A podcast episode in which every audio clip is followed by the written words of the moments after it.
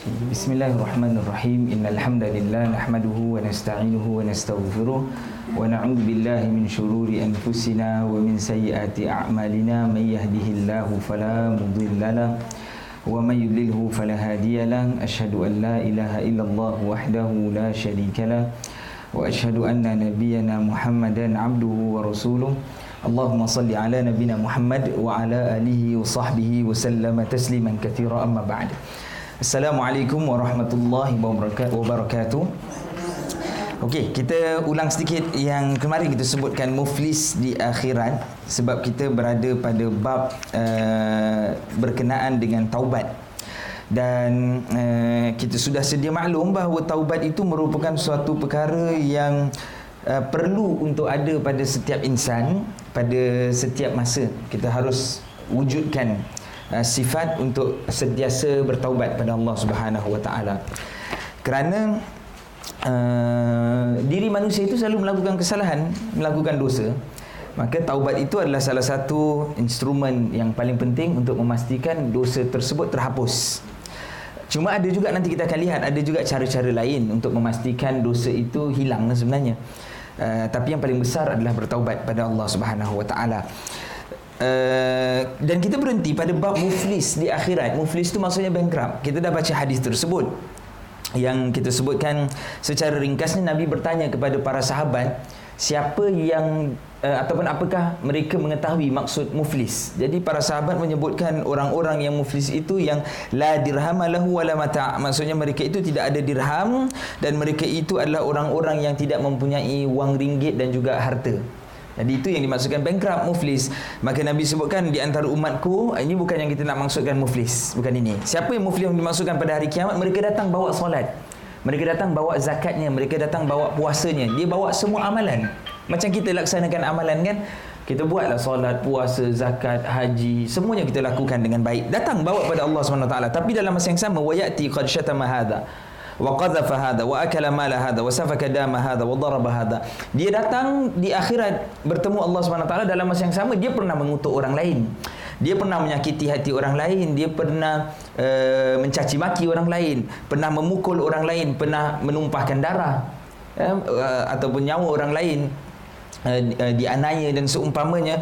Maka apa yang Allah SWT Nabi wasallam sebutkan fayu'ta hadha min hasanatihi wa hadha min hasanati. Maka akhirnya diambillah segala kebaikan yang dia buat yang tadi kita sebutkan ada puasanya ada zakatnya semua dibagikan kepada orang-orang tersebut. Cuma yang menakjubkan adalah kita sentiasa atau kita sedia maklum bahawa amalan soleh kita ini digandakan oleh Allah Subhanahu Wa Taala di atas dunia. Kita buat amalan dia ada gandaan berbanding dengan kita melakukan kesalahan atau melakukan dosa. Tetapi orang ini apabila Allah Subhanahu Wa Taala mengambil daripada hasanat ataupun kebaikan-kebaikan yang dilakukan dan kemudian diberikan kepada orang yang pernah dia sakiti, hasanat tadi habis. Sampai habis. Ah, itu yang dia jadi muflis tu. Hasanatnya sampai hilang semua, rosak. Binasa dan kosonglah tinggalnya akhirnya. Cuma yang lebih menyedihkan adalah dah kosong, dah tak ada pahala. Bila sudah tidak ada pahala, maksudnya tinggal hanya dosa kerana mustahil seseorang itu datang di hadapan Allah tanpa melakukan kesalahan. Dosa itu mustahil. Jadi dah habis semua kesalahan, dosa uh, pahalanya tinggal dosa. Orang yang beratur untuk menuntut hutang kerana dia melakukan kesalahan tadi kan, orangnya beratur panjang, ramai atau kesalahan ini buat tu banyak, itu belum habis lagi. Maka apa yang dilakukan kata uh, Nabi sallallahu alaihi wasallam akhirnya diambil fa in faniyat hasanatuhu qabla an yuqda ma alaihi apabila habis segala kebaikan yang nak dibayar hutang kepada orang-orang yang dianiaya dah habis dah tak cukup lagi nak bayar ukhidha min khatayahum. Diambil dosa-dosa orang tersebut orang-orang yang beratur tadi pun melakukan kesalahan. Yang dianiaya tadi bu, bukan bukan bukan tak ada buat kesalahan ada buat dosa. Ambil dosa orang tersebut faturihat alaihi dicampakkan kepadanya dibalingkan kepada ini ini uh, perkataan penting di dalam di dalam tekstual uh, teks uh, hadis ataupun ayat al-Quran khususnya. Perkataan itu mainkan peranan yang besar. Maksudnya bila nabi sebutkan faturihat dicampak bukan ditransfer bukan dibagi dengan elok. Tidak. Dicampakkan. Jadi itu sudah azab yang pertama. Dicampakkan dengan penuh ketakutan. Umpamalah kita sebut. Contoh kita kata misalnya dapat uh, report book. Orang exam dapat report book tak pas. Kalau zaman dulu-dulu garang sikit lah. Parents dia garang sikit. Jadi tak pas tak pas ni. Ataupun adalah benda yang tak cukup lah markahnya mak dia baca boring apa ni? Dia campak kat muka. Dia bukan masalah sakit sangat benda tu. Kan kena campak tu tak adalah sekejap dia berapa saat sakit dia. Tetapi perasaan yang berkekalan yang yang masuk ke dalam jiwa dia rasa sedih, rasa marah, rasa apa sajalah perasaan-perasaan tadi. Ah, itu yang kita sebutkan turihat. Jadi dosa tersebut masuk, wallahu alam apa akan berlaku itu tak diterangkan. Tetapi saya menggambarkan bahawa bila dicampak, dibalingkan ke arah orang tersebut, itu satu azab dan kemudian thumma turiha finnar kemudian dia pula dicampakkan ke dalam api neraka dibalingkan kan ke dalam api neraka jadi ini adalah satu perkara yang uh, seharusnya kita masuk dalam bab muflis ini kerana bila kita sebut tentang taubat ketika itu kita kata taubat ini ada uh, tiga syarat Pertama adalah syaratnya untuk seseorang itu dia tinggalkan kesalahan tersebut. Nombor satu. Bila nak bertaubat, dia tinggalkan dahulu kesalahan. Tak boleh terus buat. Kalau dia buat, tidak bertaubat namanya tinggalkan kesalahan. Kedua, mesti ada penyesalan. Penyesalan itu ditunjuk, bukan tunjuk pada orang, tidak. Mesti digambarkan penyesalan tersebut. Bukan cuma sekadar cakap, eh menyesalnya. Tidak. Penyesalan ini contoh paling mudah. Misalnya, kita ketika membaca istighfar, kita istighfar gitu je kan, kita sebut astagfirullahaladzim.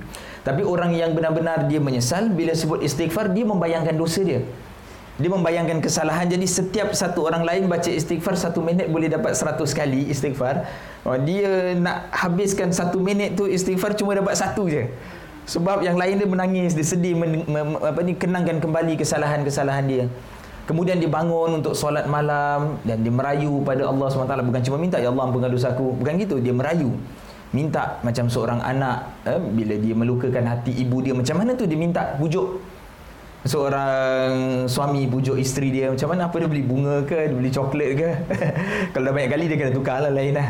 Ha, agak besar sikit kesalahan dia kena beli cincin pula ke eh, kalau zaman dia girlfriend boyfriend dia boleh bagi surat. Tak apa buka keluar bedak gitu je kan? Saya minta maaf. Eh, habis putih basah. Eh, Ha? Ah WhatsApp sekarang dah boleh lah. Tapi kadang-kadang WhatsApp ni dia tak dia tak ada sentimental value jadi dia tak nak tengah marah dia tak nak baca. Surat ni sayang sikit dia nak koyakkan. Ha, lagi ada bau-bau. Itu benda yang tak ada dekat WhatsApp lah. tak boleh keluarkan benda tu. Ha, jadi kita lihat kan kesalahan bila besar maka uh, cara kita minta ampun, cara kita merayu juga harus besar. Jadi Allah akan menilai daripada sudut bagaimana dia menyesal tadi dan ketiga mesti ada azam untuk dia tidak mengulang. Jadi dia mesti sentiasa ingatkan diri dia. Kalau perkara itu perkara yang uh, tabiat yang buruk, jadi dia mesti tukar. Berazam tu maksudnya jangan pergi ke situ. Kalau pergi ke situ biasanya akan terbabit dengan perkara yang buruk. Jadi berhenti daripada pergi ke situ, berhenti berjumpa dengan orang ini. Ah, itu antara cara-caranya. Cuma kita masuk bab ini kenapa? Kerana taubat yang keempat apabila dia melakukan kesalahan pada orang lain maka dia harus meminta maaf dari orang tersebut.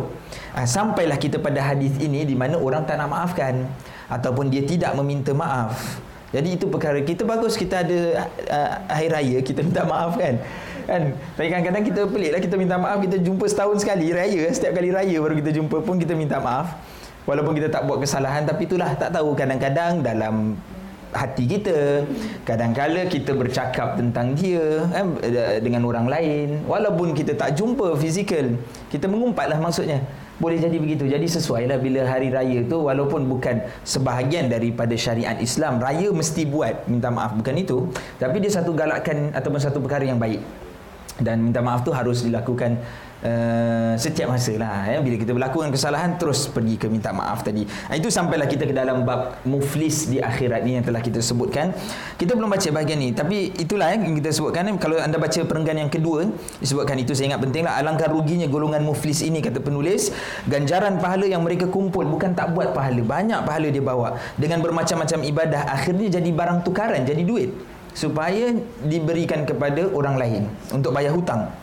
Ini kerana denda yang perlu mereka bayar disebabkan kesalahan mereka terhadap orang lain. Meskipun kita malu jika diisytiharkan muflis di dunia, namun kita masih lagi beruntung kalau dibandingkan dengan situasi muflis di akhirat. Di dunia kita muflis malu sebab bila muflis ni dia akan dia akan bagi tahu eh, saya ingat akan akan beritahu tak? Akan akan macam eh, pamir eh, bukan pamirkan apa macam tulis kat surat khabar ke ada eh, macam adalah untuk dia beritahu kalau dia company kalau khususnya eh, supaya orang maklum. Jadi kita malulah selain daripada pokai lah tak ada duit kan? Company pun nak dah tak ada. Dan kemudian mungkin yang paling penting tu malu perasaannya. Dan kemudian nak mulakan baru kan selepas tu dia nak mulakan pula kehidupan yang baru mungkin lebih susah sikit tapi di akhirat ini lebih bermasalah. Kerana bukan sekadar malu saja yang yang akan ditanggung. Waktu itu malu dah tak kira lagi dah. Kan? Yang penting adalah macam mana akhirnya? Syurga ataupun neraka. Itu yang paling penting ketika itu. Jika muflis di dunia masih ada orang yang bersimpati boleh jadi. Kesian dia ni kan muflis kan? Jadi kita tolong dia.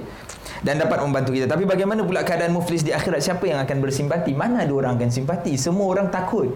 Semua orang tak tak ada orang pun akan fikir hatta keluarga terdekat pun tak akan buat apa-apa bila hari kiamat contoh Allah gambarkan yauma yafirul mar'u min akhi ketika hari kiamat muncul hari kiamat ni dia bukan meletup satu kali semua mati ya Kan? Kalau tak percaya anda lihat dalam Al-Quran berapa banyak ayat yang bercakap tentang kiamat. Kumpulkan, keluarkan eh, tarik keluar. Berapa banyak surah yang khusus cerita kiamat. Al-Qari'ah, Al-Hashar, banyak ni surah tu, nama surah yang bercakap tentang kiamat. Surah kiamat sendiri pun ada. Nama surah kiamat pun ada, yang bermaksud kiamat pun ada. Kan? Itu semua adalah menunjukkan bahawa kiamat itu satu proses yang kalau wallahu alam berapa tu panjangnya proses tapi proses yang manusia dapat jumpa dan dapat apa kita rasakan rasakan proses tersebut. Dia bukan jenis meletup satu kali terus habis semua mati immediate mati apa macam orang kata tu kalau kemalangan di tempat kejadian kan. Kita bayangkan dia tak ada proses ada puk terus mati macam itu. Ha, kita tak tahu lah macam mana kan tapi ada proses. Sehingga Allah sebut yauma yafirul mar'u min akhi seorang individu dia akan lari daripada saudara dia dia bukan dapatkan saudara dia bukan selamatkan Bukan cari sama-sama jalan keluar. Tak ada. Ini kiamat. Dan mereka tahu maksudnya ini adalah kiamat. Sebab itu sebelum ada tanda-tanda kiamat. Bila dah ada tanda kiamat, orang dah tahu dah nak kiamat lah. Macam mana nak lari bagaimana. Tapi realiti manusia akan lari. Takkan bila ada bahaya kat depan duduk je diam gitu. Dia mesti kelang kabut lari. Uh, wa ummihi wa abihi bukan hanya dengan saudaranya dengan ibu bapa pun dia lari dia tinggalkan mak dia dalam bahaya. Tak apa mak babai saya lari dulu. Ha, macam gitu. Taklah dia tak sebutlah apa baik kan Tapi dia akan lari. Tak sempat benda semua Dia akan tinggalkan lari. Jadi itu kegerunan yang patut kita lihat Uh, berkenaan dengan hari uh, kiamat tersebut kan? Jadi inilah disebutkan siapa yang akan bersimpati. Tidak ada orang yang akan bersimpati terhadap diri kita. Baik kita teruslah eh, ke bab sambungannya. Muka surat 36 boleh ke surat 36 berkenaan dengan halalkah harta kita? Kita nak lihat ni bercakap tentang apa? Kenapa sebut tentang halal harta kita? Harta adalah salah satu perkara yang yang juga membebankan kehidupan kita di di dunia kerana dia terkait dengan akhirat. Kan? Seperti mana anggota badan kita lidah kita dia terkait. Apa yang kita sebut dia akan bawa kita tarik sampai ke akhirat.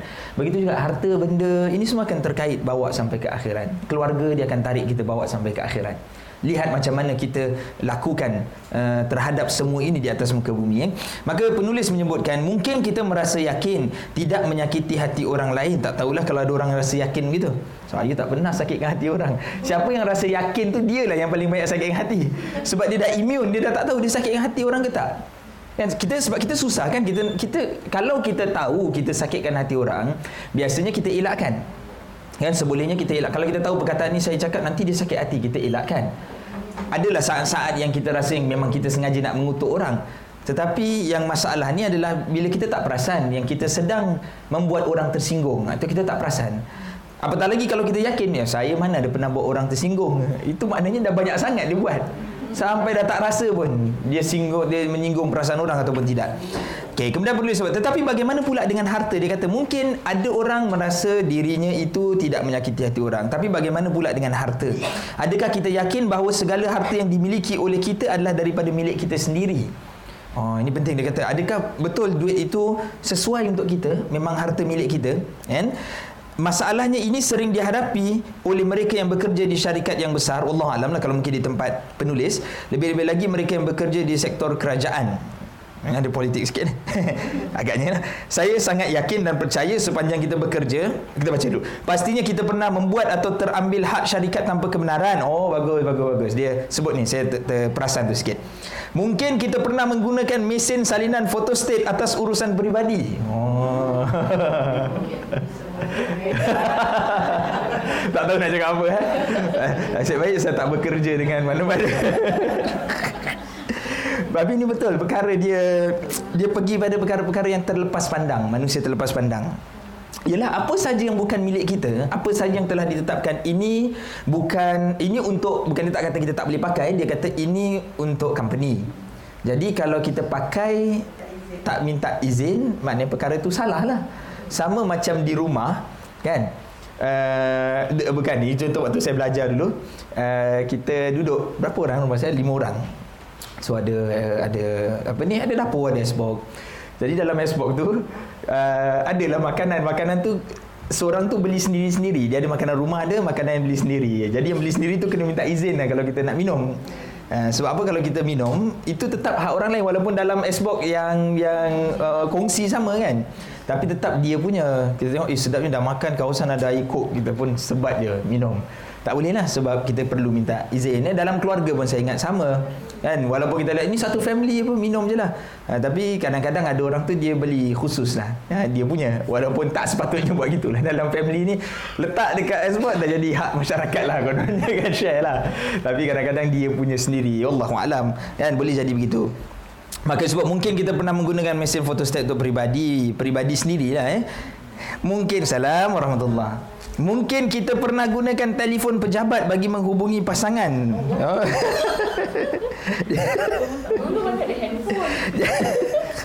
Jadi zaman cerita sembilu punya zaman. Eh, tak, tak ada tak ada handphone kan. Jadi uh, si lelaki telefon perempuan dan pakai telefon pejabat. Kan? Ah, okay, saya boleh saya kejap lagi saya nak keluar. Lagi 15 minit saya sampai saya bawa motor ni. Awi ya kononnya.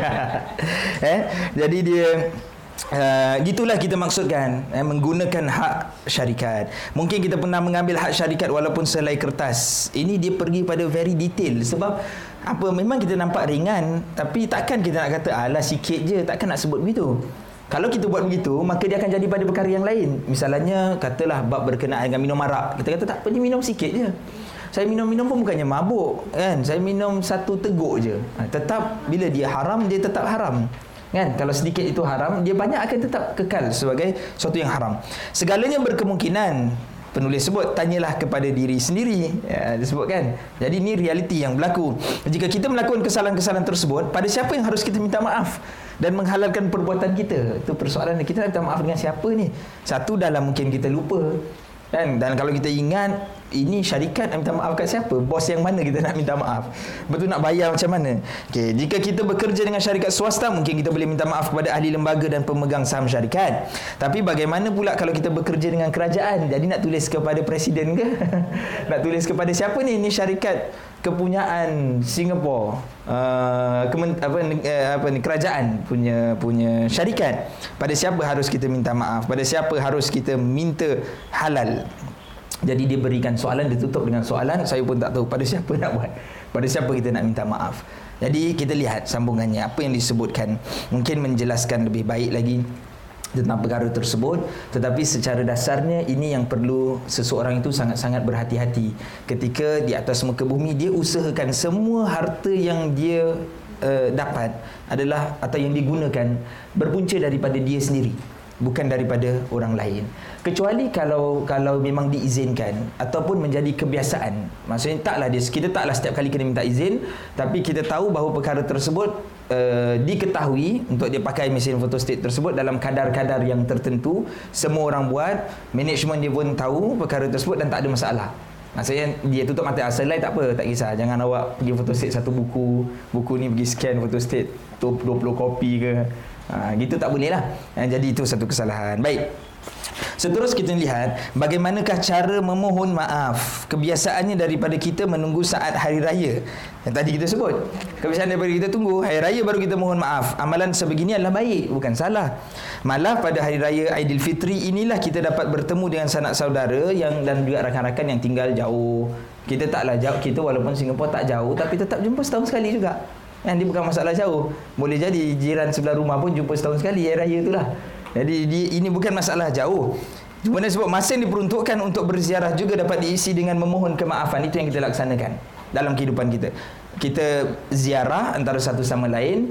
kita mohon kemaafan di antara sesama kita berdasarkan pendapat yang kuat dalam mazhab Syafi'i kita perlu menyebut satu persatu kesalahan yang kita lakukan kepada mereka oh ini lagi parah ni dulu pada 21 hari bulan 10 ya, saya saya pernah mengumpat awak dengan isteri saya sebelum saya tidur aduh baik-baik nak minta maaf jadi bergaduh pula air raya tu sebab kita sebut kan kita kalau minta maaf minta maaf eh halal eh itu senang tapi kalau kita mengutuk kan saya 365 hari 3 uh, 364 hari saya peruntukkan untuk mengutuk anda je. Oi susahlah kalau gitu. Hari inilah sebab sebab hari ini kita minta maaf jadi hari ini saya tak kutuk awak. Uh, tapi balance hari semua saya kutuk awak. Jadi itu kan problem bila kita nak nak terangkan. Baik. Bukan sekadar memohon maaf secara umum katanya. Ini pendapat yang terkuat. Kita, uh, dan masih dalam mazhab Syafi'i. Kita perlu nyatakan secara terperinci bila kita melakukan kesalahan tersebut. Jadi sesuai bila dia maafkan dia faham apa yang dia maafkan. Memang betul lah. Kan kalau dia tak tahu apa kita kata minta maaf dia kata baik saya maafkan. Tapi apa benda yang yang awak nak minta maaf ni? Saya kena tahu supaya saya berhak untuk maafkan ataupun tak maafkan agak-agak dia kutuk ke dia buat satu benda yang salah saya sebenarnya rompak awak punya cincin hilang kan tiga kan? Tu saya ambil lah tu. Macam susah lah dia nak maafkan benda tadi kan? Jadi inilah kita kita yang disebutkan kena terperinci. Uh, di mana kejadian dan bila berlaku jelaskan berdasarkan ingatan kita. Ini kerana mungkin manusia tidak uh, man- mungkin manusia akan maafkan pada satu kesalahan mengumpat dan mungkin tidak maafkan kesalahan umpatan yang lain. Dia kata ada benda yang dia umpat baik boleh. Tapi ada benda yang diumpat dia tak boleh terima. Dia tak nak maafkan. Jadi dia berhak untuk okey ada 10 yang tadi 5 tu saya maafkan. Dan lagi 5 tak apa nanti saya kita settle akhirat je lah. Dia macam orang langgar langgar kereta kan? Uh, marah. Tapi lepas tu bila keluar senyum okey tapi taklah settle begitu kan? Walaupun dia tak ada nak marah-marah dia kata minta maaf lah salah saya gini. Dia kata tak apa tak apa tak apa. Kita settle insurans je lah. Settle juga kan? Kena tuntut juga hutang tadi kan? Tetap kena buat. Sama lah dia kata tak apa kita settle ke akhirat je lah. Siapa? Saya saya saya tak maafkan awak. Tapi kita okey. Dia senyum. Tapi saya tak maafkan lima ni lima saya maafkan jangan buat lagi. Ha, tapi di akhirat kita tuntut. Bahayalah. Baik Uh, maka wajib menyatakan dengan terperinci jenis umpatan yang dia lakukan ketika minta maaf. Ini dah tergandung dalam kitab Al-Imam Nawawi dalam kitab Al-Azkarnya. Kan? Wujud uh, pandangan itu. Menurut madhab Hanbali dan pandangan kedua dalam satu-satu madhab kadang-kadang dia bukan majoriti. Satu pandangan itu mewakili keseluruhan madhab. Dia dalam satu madhab boleh berpecah kepada dua. Sebahagian berpandangan A sebahagian berpandangan B.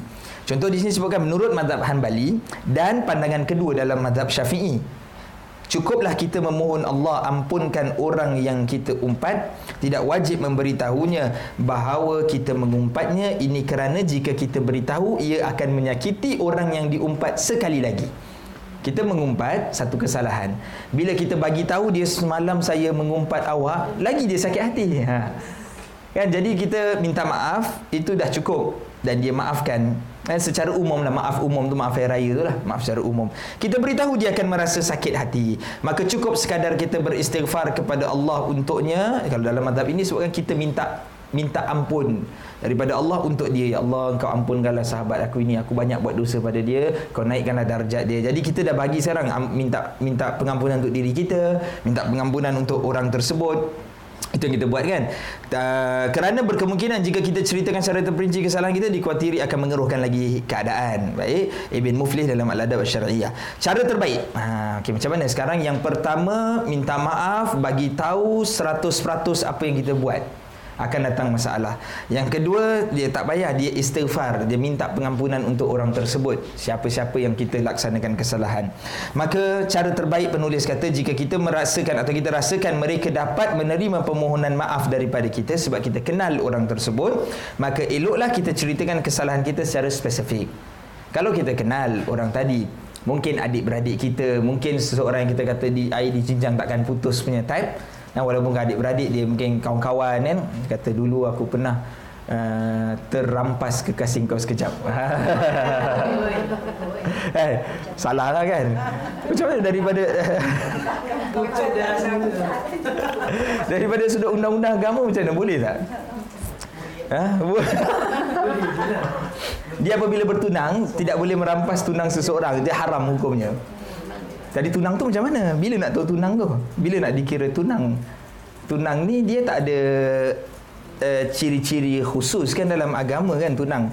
kalau dalam dalam uh, masyarakat kita kalau orang Melayu dia ada lagi banyaklah step kan kita ada merisik kita ada meminang agaknya mungkin dibezakan wallahu alam kemudian ber, bertunang antara tanda tadi bertunang barulah pernikahan mungkin ada 3 4 steps untuk sampai dia berkahwin Mungkin juga ada orang melihat tunang tu bila dia kenal wanita tersebut, dia kata jom kita jadi matai dah tunang lah tu. Ha, maksudnya dah tunang ni maksudnya dah ada ikatan. Uh, fungsi bertunang sebenarnya adalah untuk tunjukkan yang saya akan kahwin dengan dia. Orang lain jangan kacau. Ha, itu maksudnya tunang. Ha, kan? Ada tanda ke, tak ada ke? Saya lihat itu dah masuk pertunangan. Walaupun kita taklah bincang pasal perkara tadi eh, apa yang dia buat lepas tu itu tak kira tunang ke tak tunang kalau salah tetap salah. Kan maksudnya kalau dia dah cop dulu tapi baiklah kedua-duanya insan yang baik. Saya lihat itu satu pertunangan. Kemudian barulah step seterusnya family. Dalam tunang dia tak ada buku khusus. Dan cerita apa nak kena buat. Family kena datang. Kena ada pantun. Tak ada benda tu. Dalam Islam tak ada sebut-sebut tu semua. Yang bukan tak boleh buat. Tapi bukan mesti. Jadi itu satu kesalahan juga. Kemudian dia bagi tahu kawan dia lagi lah teruk lah. Jadi dia kata kalau lah boleh perkara itu boleh diceritakan maka diceritakanlah secara spesifik secara satu persatu. Namun jika kita rasakan mereka tidak boleh menerima tindakan kita dan atas pertimbangan kita bahawa perkara ini akan menjadi lebih keruh jika kita terlalu jujur sangat. Kadang-kadang orang nak jujur tapi jujur jadi makin teruk pula. Baik dia sembunyikan gaduh dia sikit. Jadi jujur gaduh lebih besar maka cukuplah kita beristighfar untuknya. Kita minta keampunan untuk pihak dia.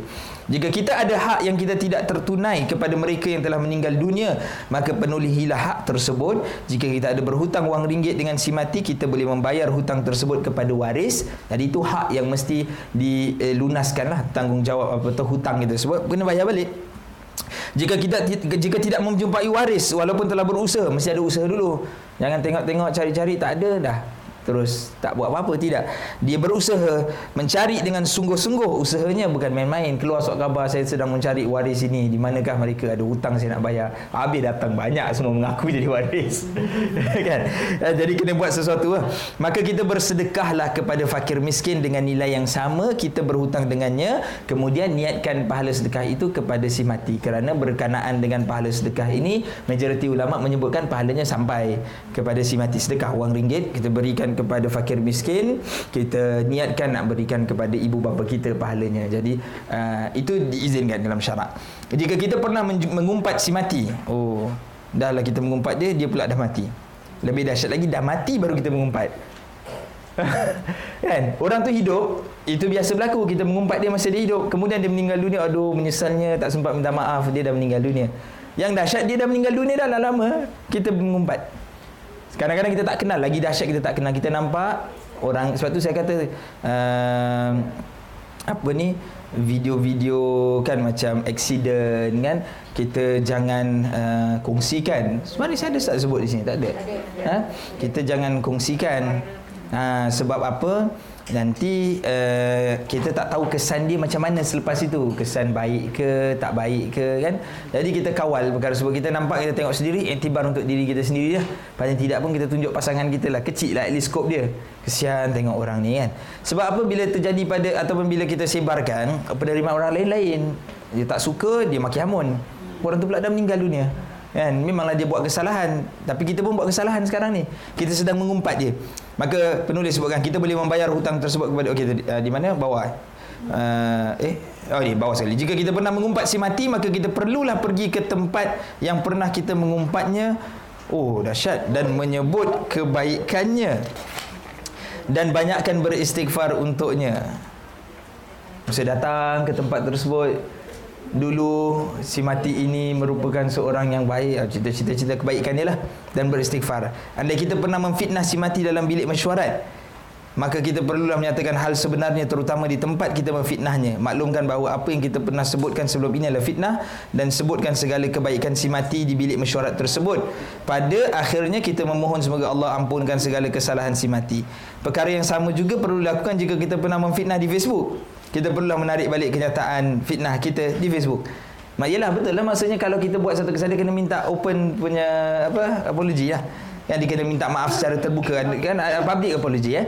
So, itu betul juga kan ada orang dia tak berpuas hati dengan uh, permohonan maaf secara peribadi Uh, ada kan sistem tu atau cara begitu kan dia nak awak minta maaf ni dalam bentuk yang terbuka sebab kesan dia mungkin kerana besar lah kesan dia. Kesan dia dah memalukan kita dan menjatuhkan uh, air muka kita di hadapan orang lain jadi tak cukup kalau awak minta maaf pada saya sendiri. Kena minta maaf pada ramai orang.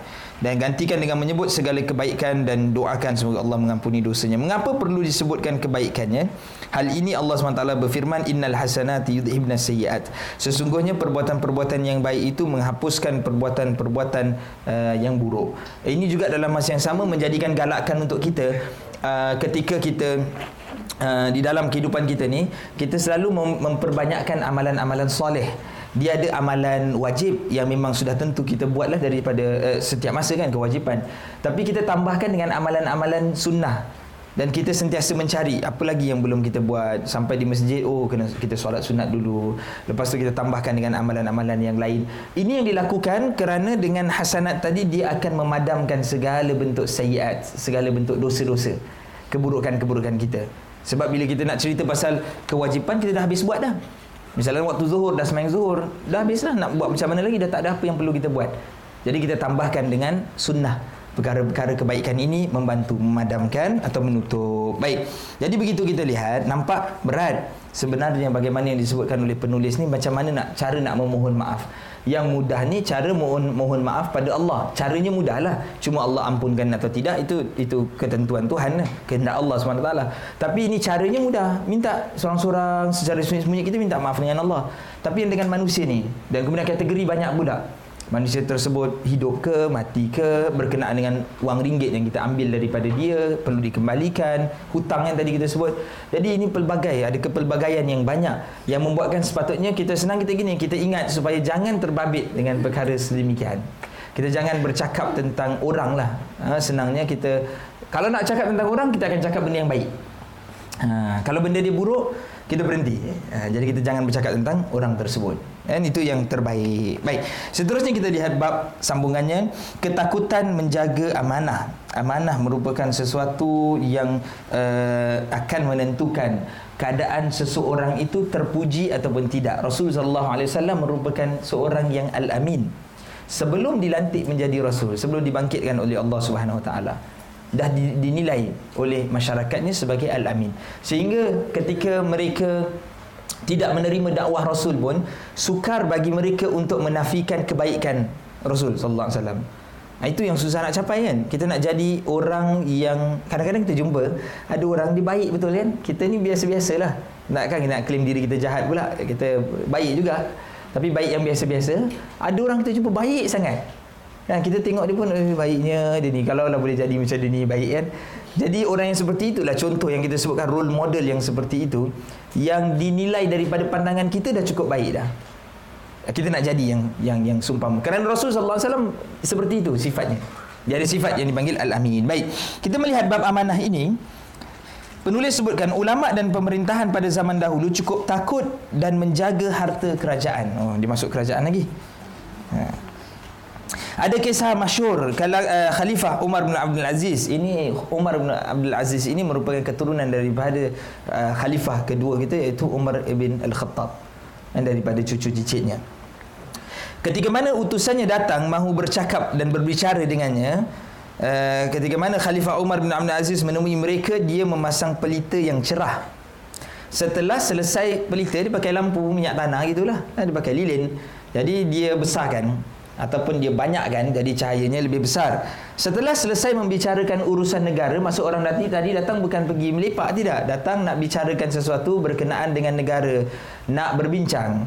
Bila habis urusan tersebut utusan bertanya uh, uh, utusannya bertanya tentang dirinya kesihatan dan keadaan keluarganya lalu Umar padam pelita.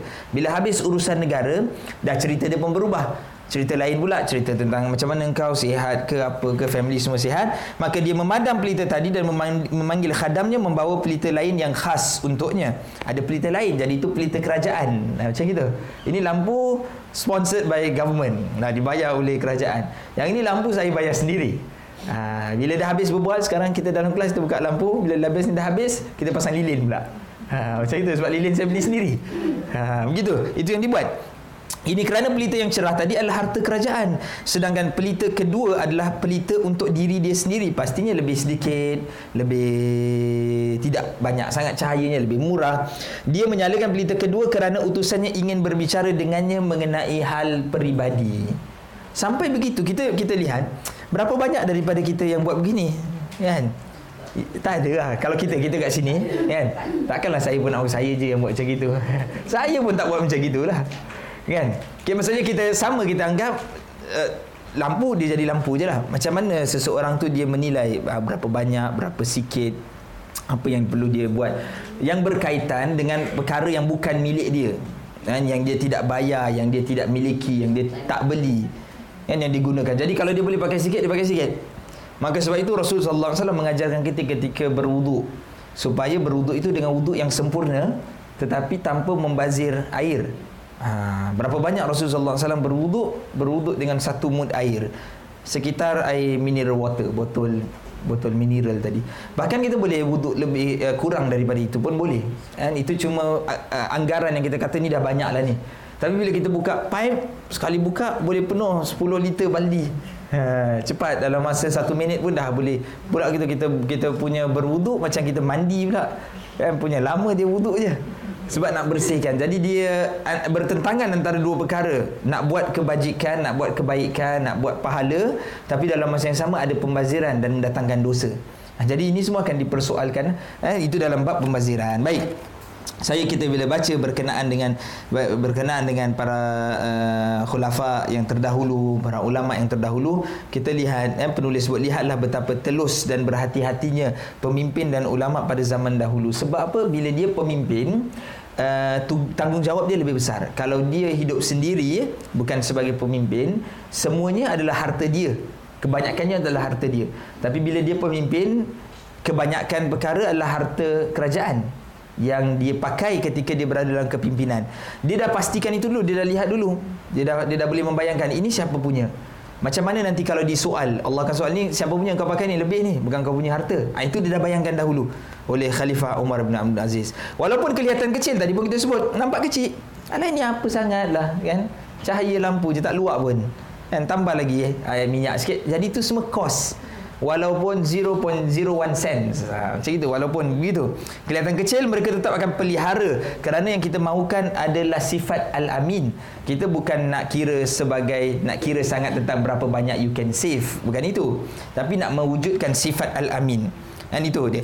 Mereka tetap pelihara dengan baik lantaran takut memikul amanah yang berat kerana setiap satu walaupun kecil tetap akan dipersoalkan. By right dia akan dipersoalkan oleh Allah. Dia tak ada yang kecil, Allah mesti terlepas pandang. Allah terlupa, Allah tak perasan, tak ada. Mesti akan ditanya oleh Allah. Cuma Allah nak beri pelepasan ataupun tidak, itu je. Allah kata, ah, okay, ni tak payah. Jangan terus macam kita pergi dekat roadblock, memang tak boleh lari. Memang patut akan dicek kecuali kalau dia kata jalan. Ha, sampai je roadblock terus takut eh, muka mesti takut eh tak buat apa-apa pun.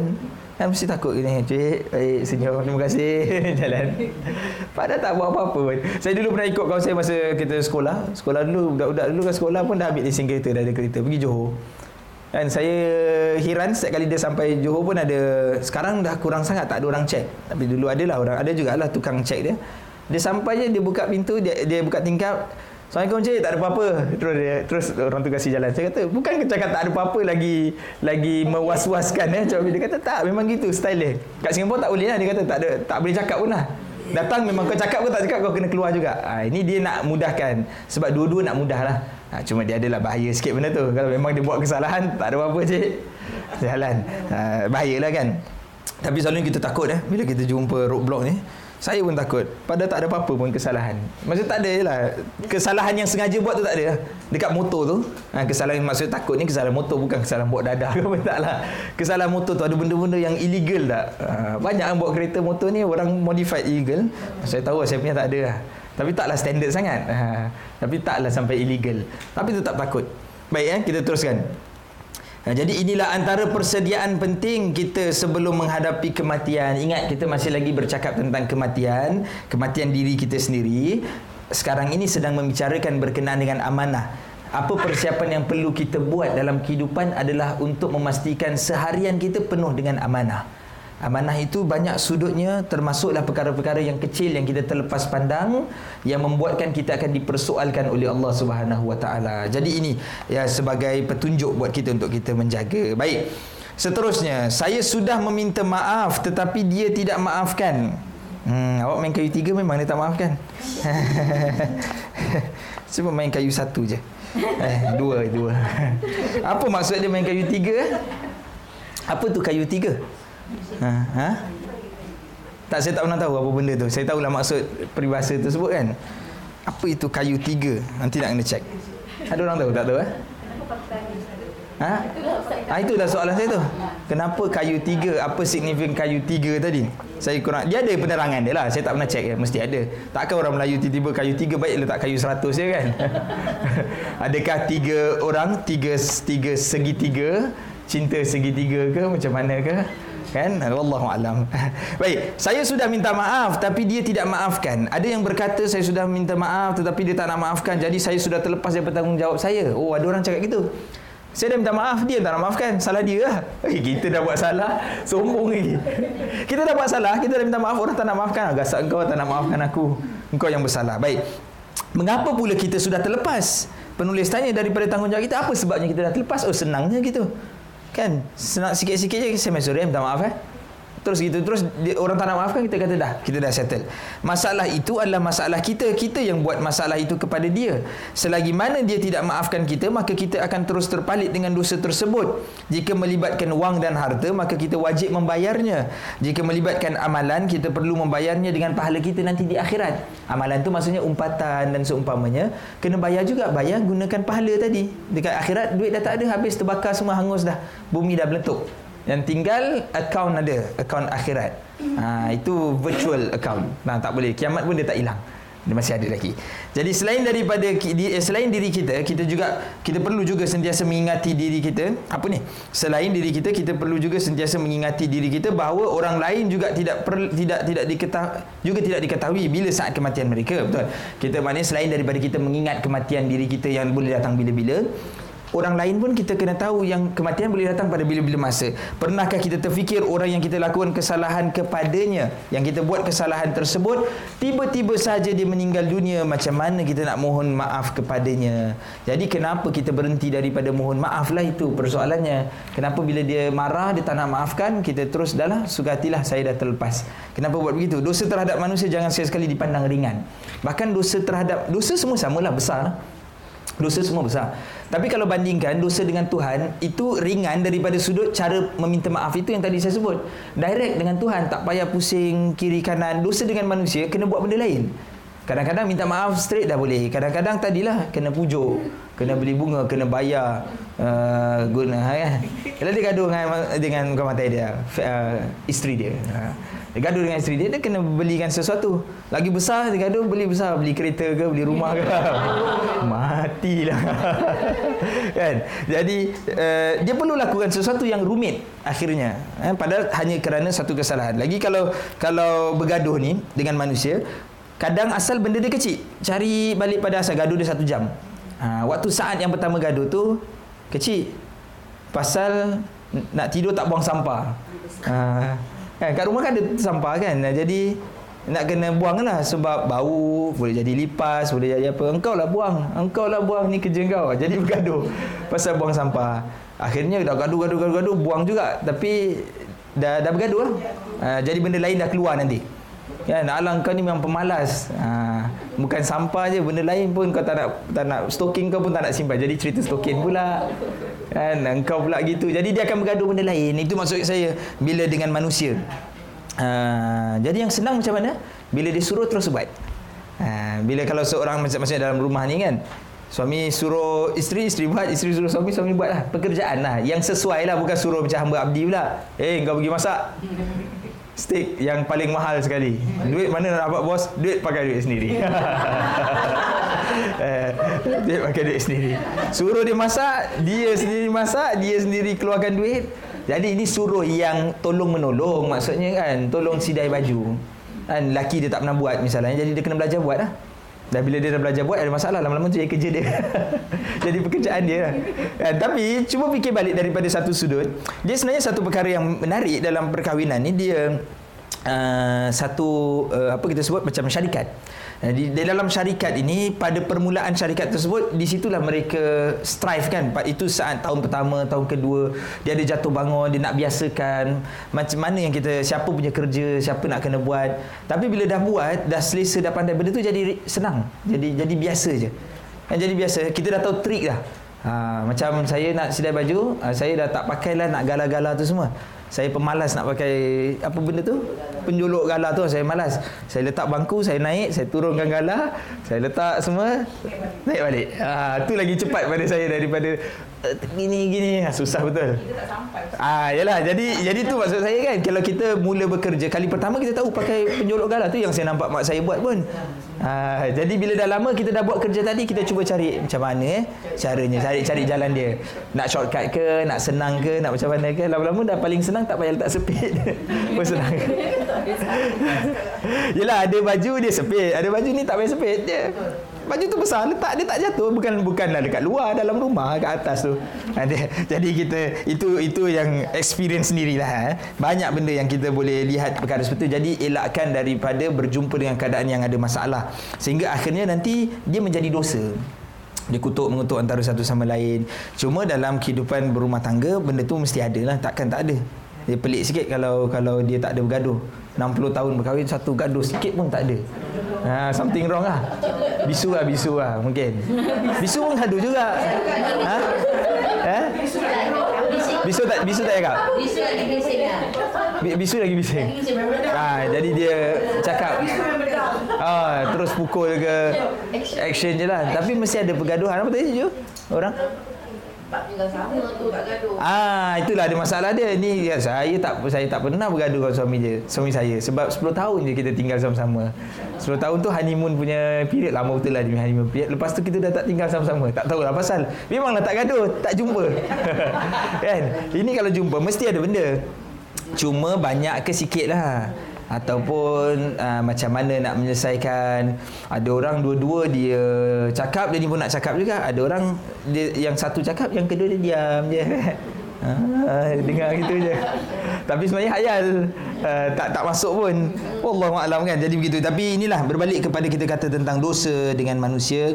Penulis tutup bahagian ini kata namun begitu orang yang diumpat digalakkan memberi maaf. Kalau ditanya tentang hal ini, uh, dia tak nak maafkan. Yang sebaiknya memang itu hak dia untuk tak memaafkan. Tapi kalau dia diumpat dan kemudian dia mengetahui perkara tersebut adalah lebih baik untuk dia memaafkan.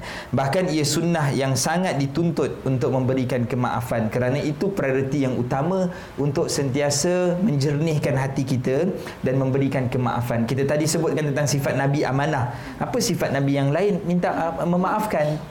Nabi SAW pergi berdakwah di Taif di satu kawasan bernama Taif. Cuma di situ kita senang kata dia fail lah. Bukan bukan Nabi fail maksudnya failure lah dakwah tersebut. Tak ada pun orang yang beriman.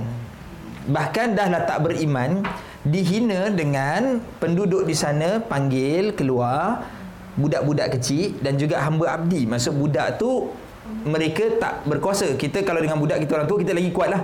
Okay, jadi dia sengaja letakkan di front line ni budak-budak satu penghinaan.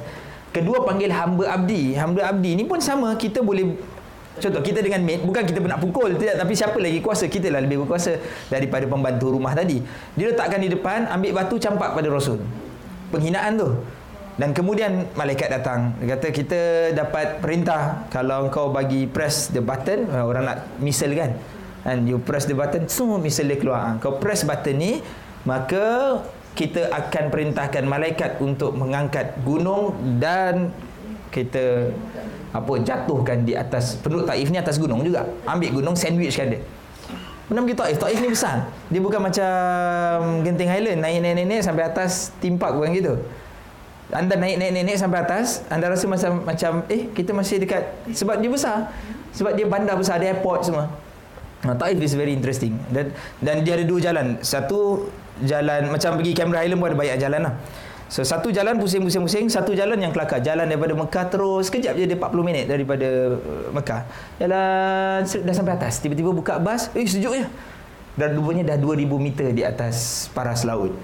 Tapi dia besar bandar yang besar. Bandar itulah yang disebutkan akan diangkat gunung tadi untuk dilenyekkan di atas jadi sandwich lah.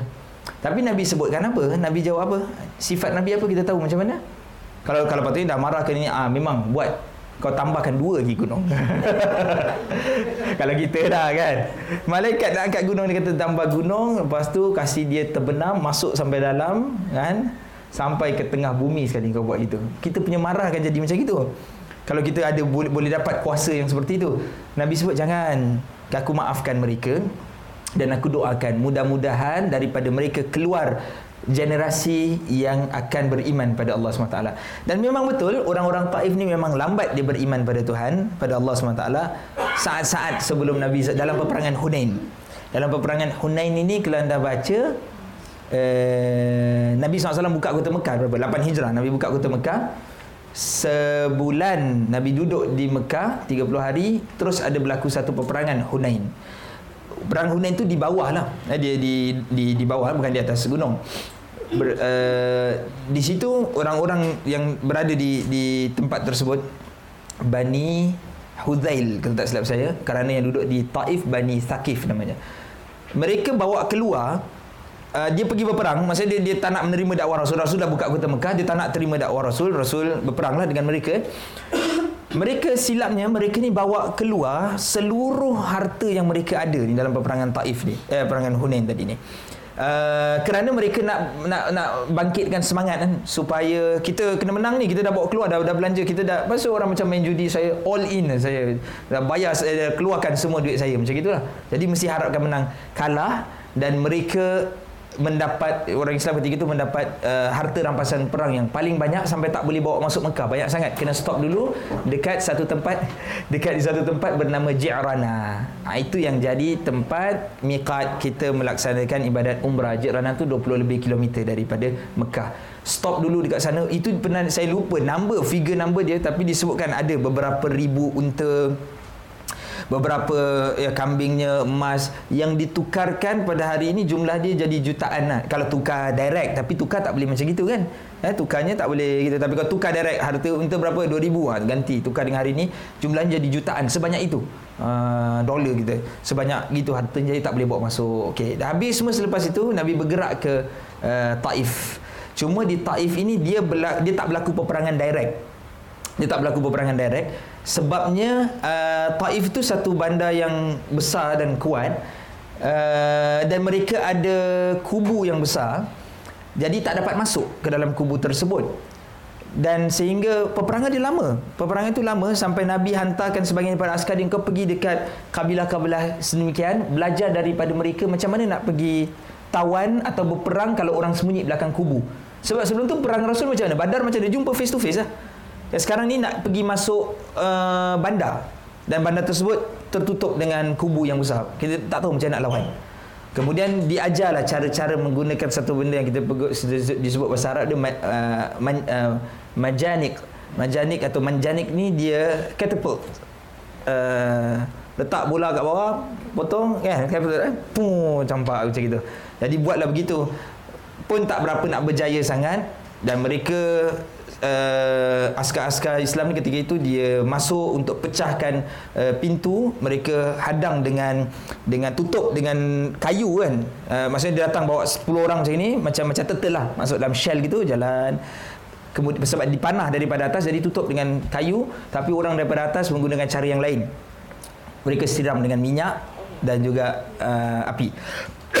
Jadi terbakar dan sebenarnya tak ada peperangan. Dah habis. Balik retreat dah. Balik. Macam mana dah tak boleh masuk? Tak boleh nak buat apa. Dah kita pun makin semakin lama semakin semakin syahid syahid, syahid balik dah. tapi selepas itu uh, akhirnya mereka memeluk Islam. Maksudnya dah bukan pasal peperangan kena peluk Islam. Berkat daripada tadi ya, doa Rasulullah SAW tu dia akan masuk Islam. Ya, Nabi minta supaya mereka akan diberikan petunjuk. Diberi petunjuk akhirnya yang sifat yang kita nak pelajari tadi kita sebutkan Rasul mempunyai sifat amanah Rasul juga mempunyai satu sifat yang luar biasa baik iaitu sifat yang kita sebutkan memberi maaf. Ha, ini susah. Ha, ini susah. Ini perlu praktis.